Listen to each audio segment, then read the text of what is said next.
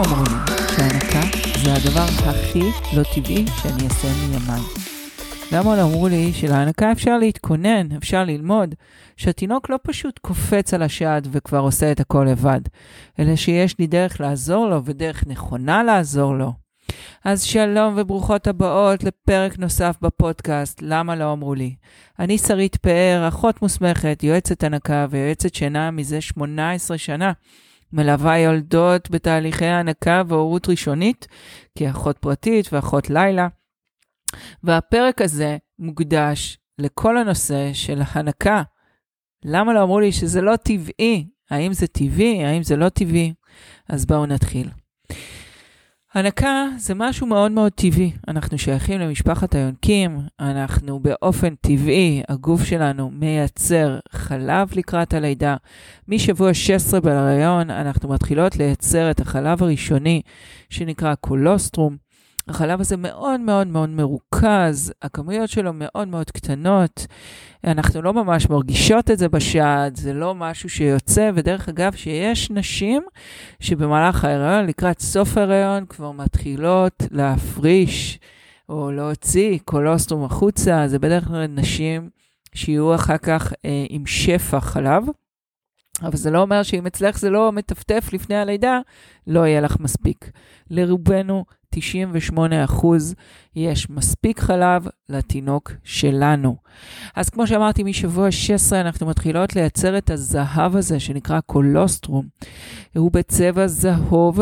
אה, זה נראה לפעמים שקוף כשזה יוצא מה, מהשד, אבל אם אוספים את זה, הוא מקבל את, הגנב, את הגוון הזהוב שלו. Uh, הוא מגיע בטיפות קטנות, לא מרגישים אותו בשד, uh, ולכן הרבה פעמים תהיה תחושה אחרי הלידה של מה, אין לי חלב, אני לא מרגישה אותו. זה לא אומר שאין לך אותו. Uh, התינוק גם אוכל כמויות מאוד מאוד קטנות, הוא לא צריך כמויות גדולות. הקיבה שלו פצפונת, פצפונת, הוא באמת אוכל כמה סיסי בודדים.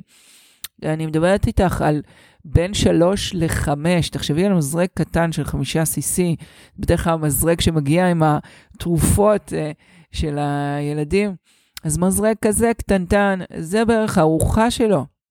ולתינוק לוקח זמן לאסוף את טיפות הקולוסטרום האלה.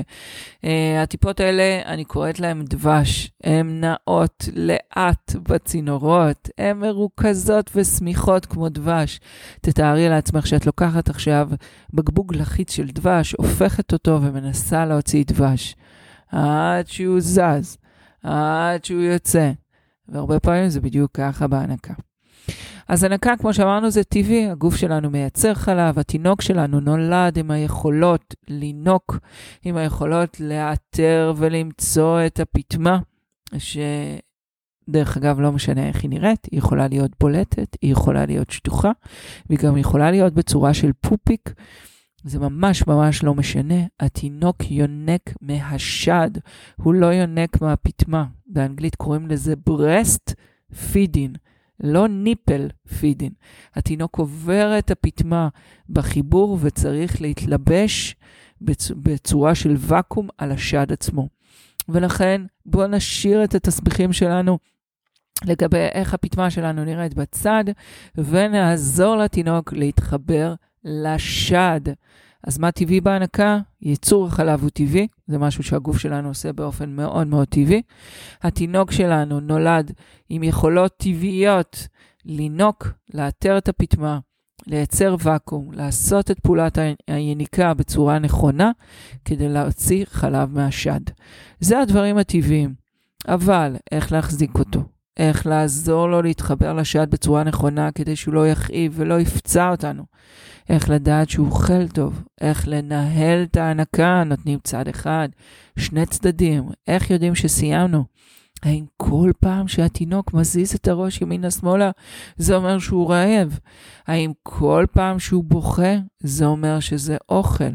זה הדברים הלא טבעיים שאנחנו יכולות ללמוד אותם, שאנחנו, אם היינו גרות עכשיו בכפר, אז א', בתור ילדות קטנות, היינו גדלות לתוך כל העולם הטבעי הזה של הנקה, של תינוק שנולד ומתחבר לשד, והיינו רואות את נשות השבט מניקות, וזו הייתה תמונה מאוד מאוד ברורה שהיינו גדלות איתה. והיינו רואות איך הן מחזיקות שנה אחרי שנה אחרי שנה, עד שהיה מגיע תורנו. ולא רק זה, ברוב הכפרים, או בוא נגיד בשבטים של פעם, הנשים שילדו, הרבה פעמים היה להן בקתה מיוחדת.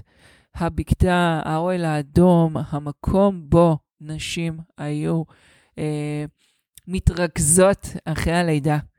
אה, גם כדי אה, שיהיה שם שותפות של אנשים של אחרי הלידה, הם היו עוזרות אחת לשנייה, ושאר אה, נשות ואנשי הצוות, הצוות, הכפר, היו דואגים לשאר, היו דואגים לילדים הגדולים יותר, היו דואגים להביא אוכל מזין לאותן נשים, והיו בעצם תומכות בכל העשייה של הכפר, בזמן שאותה יולדת מתאוששת מהלידה.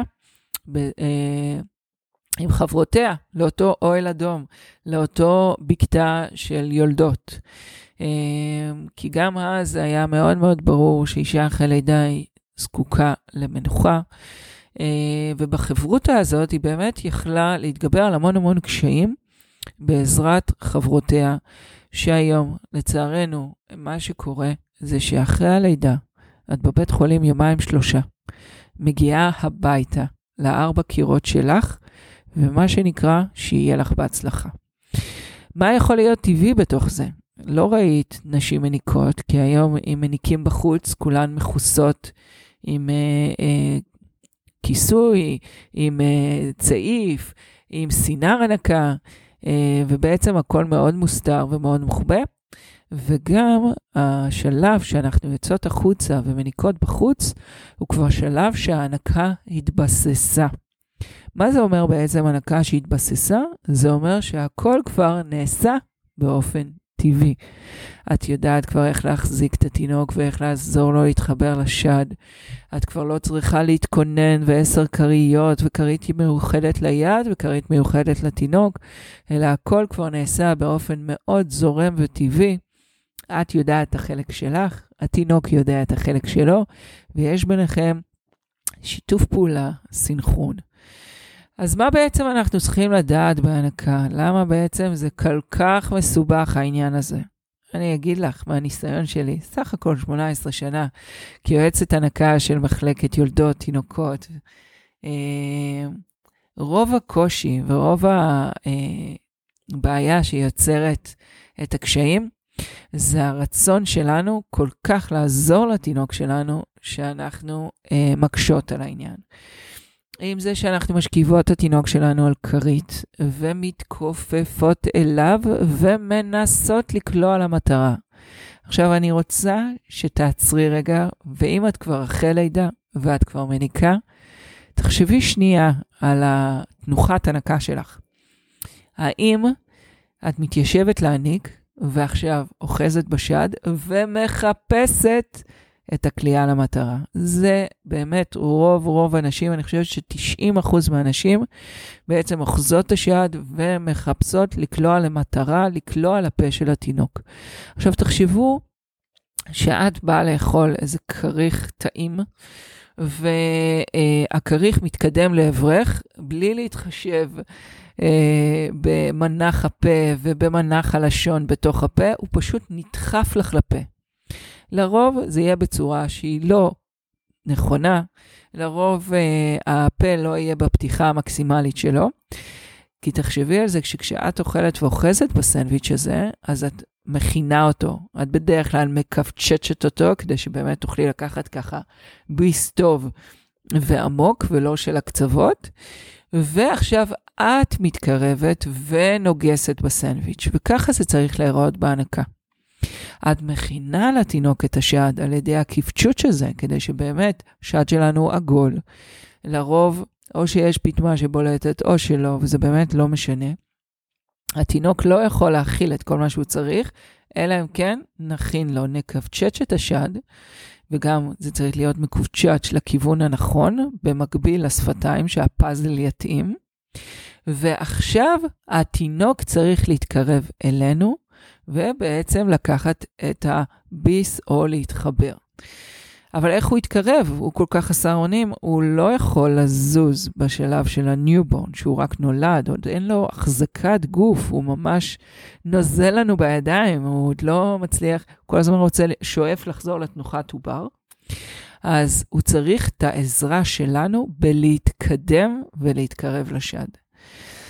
ובעצם זה התפקיד שלנו בכל הנושא הזה, זה לאחוז את השד נכון, וזה לא משנה באיזה תנוחת הנקה אנחנו מניקות, ולהביא את התינוק אלינו, ולאפשר לו לעשות את מה שהכי טבעי לו, לחפש, לעשות את התנועות חיפוש, לפתוח בגדול, ולקרב אותו כדי שהוא יוכל לקחת, בעצם את הביס הכי עמוק שהוא יכול, שהפטמה תיכנס עמוק לתוך הפה שלו, ובעצם הוא ייצר את הוואקום ואת היניקה מהשד ולא מהפטמה.